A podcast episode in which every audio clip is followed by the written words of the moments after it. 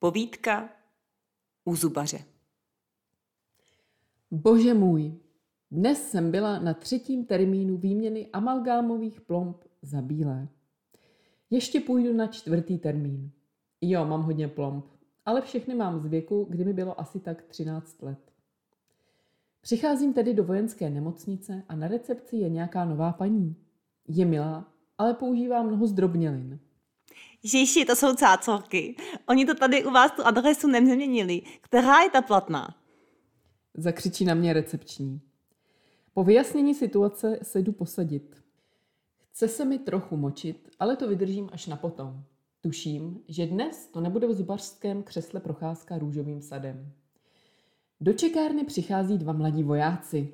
Jeden pěkný, druhý méně. Má dlouhé vlasy. Toho pěknějšího si prohlížím. To je ten pravý důvod, proč chodím právě do vojenské nemocnice. Protože můžu očumovat statné mladé muže ve zbroji. Nic, jdu do Jámilvové. Můj zubař je špička. Je mladý, šikovný a veselý. A ostříhaný. Když jsem u něj byla před cca třemi roky zpátky poprvé, byl mladý, zanedbaný a vlasatý. Vypadal přesně jako čerstvý medik po zkouškách. Je vždy vysmátý, stejně jako dnes. Já také. Jak se máte? Já se mám dobře. To vidím, jste vysmátá. Takže dnes máme výměnu těch dvou výplní a dáme anestezii, ano? Ano, dnes budu anastázii poprvé v životě potřebovat. Minule se mi to bez nasti už moc nelíbilo. Chvíli čekáme, než to zabere. Mezitím mi starší a milá sestra pochválí mé limetkové úpletové šaty. Doktor pokračuje. Celé jste nám to tady rozzářila. Sestra mi těsně před okem ukazuje svůj ušní lalůček s plastovou náušnicí. Takhle blízko bulvy jsem to nečekala. Snažím se zaostřit na tak blízkou vzdálenost a rozpoznávám tvary plastové miniaturní růže. To by se vám hodilo k šatům. Tady v květinářství máme celou paletu barev. Směje se sestra. Zubař už tolik ne. Hluboce vydechne nepochopením holčičí konverzace. Tak stačilo dámy. Vše je ale sluníčkové, až do té doby, kdy sestra směrem k lékaři vznese. Kleště máte? Sakra, jaký kleště, pomyslím si. Teď nejdeme trhat přece. Pro Bůh. Anastázie už zabrala a tak se ke mně doktor otočí, držíc jakýsi modrý igelit. Takový ten, ze kterého se vyrábí pytle do odpadkových košů. Je natažen na jakési kovové konstrukci. Ten igelit. Ne doktor. A ptá se. Tohle už jsem sami používal. Zavrtím hlavou. Tak budete mít premiéru. A strčí mi onen igelit do pusy. Spodní část konstrukce se dotýká mého spodního rtu. Snažím se ho tam nasoukat do pohodlné pozice. Zjišťuji, že igelit je natahovací. Asi to nebude ten z košů. Postupně mi zadní zub ukotvuje čímsi kovovým, do předního strká jakýsi klínek a z igelitu vyřezává prostor na zuby, které jsou mezi a které budeme vrtat nějakou nití. Teda stále doufám, že budeme vrtat.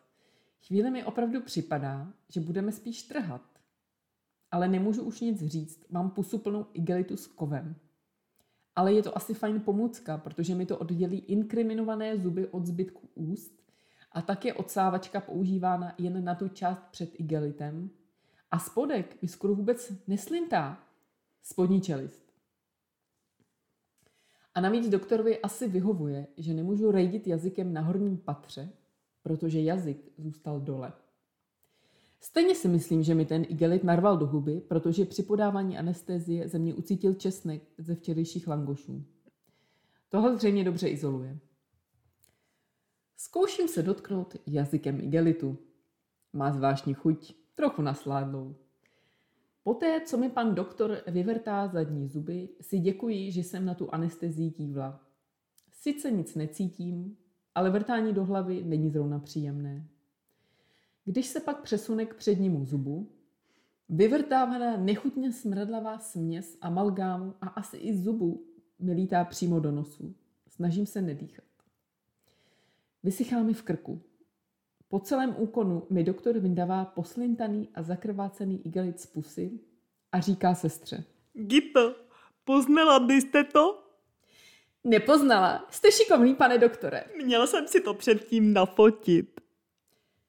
Jo, jste šikovný, pane doktore, pochvalte se.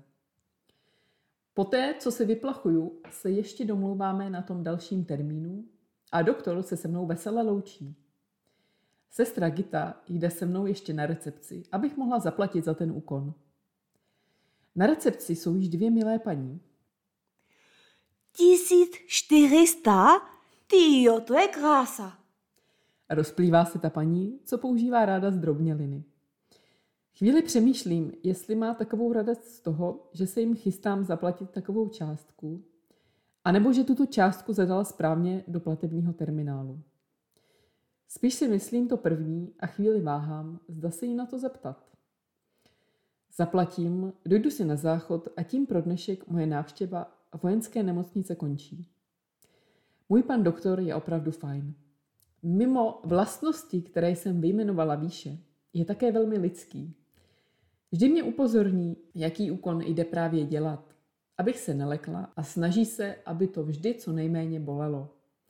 Mám štěstí a je mi dobře. Už se mojí drštičky já ani mé okolí nebude lekat, když se budu hronsky smát.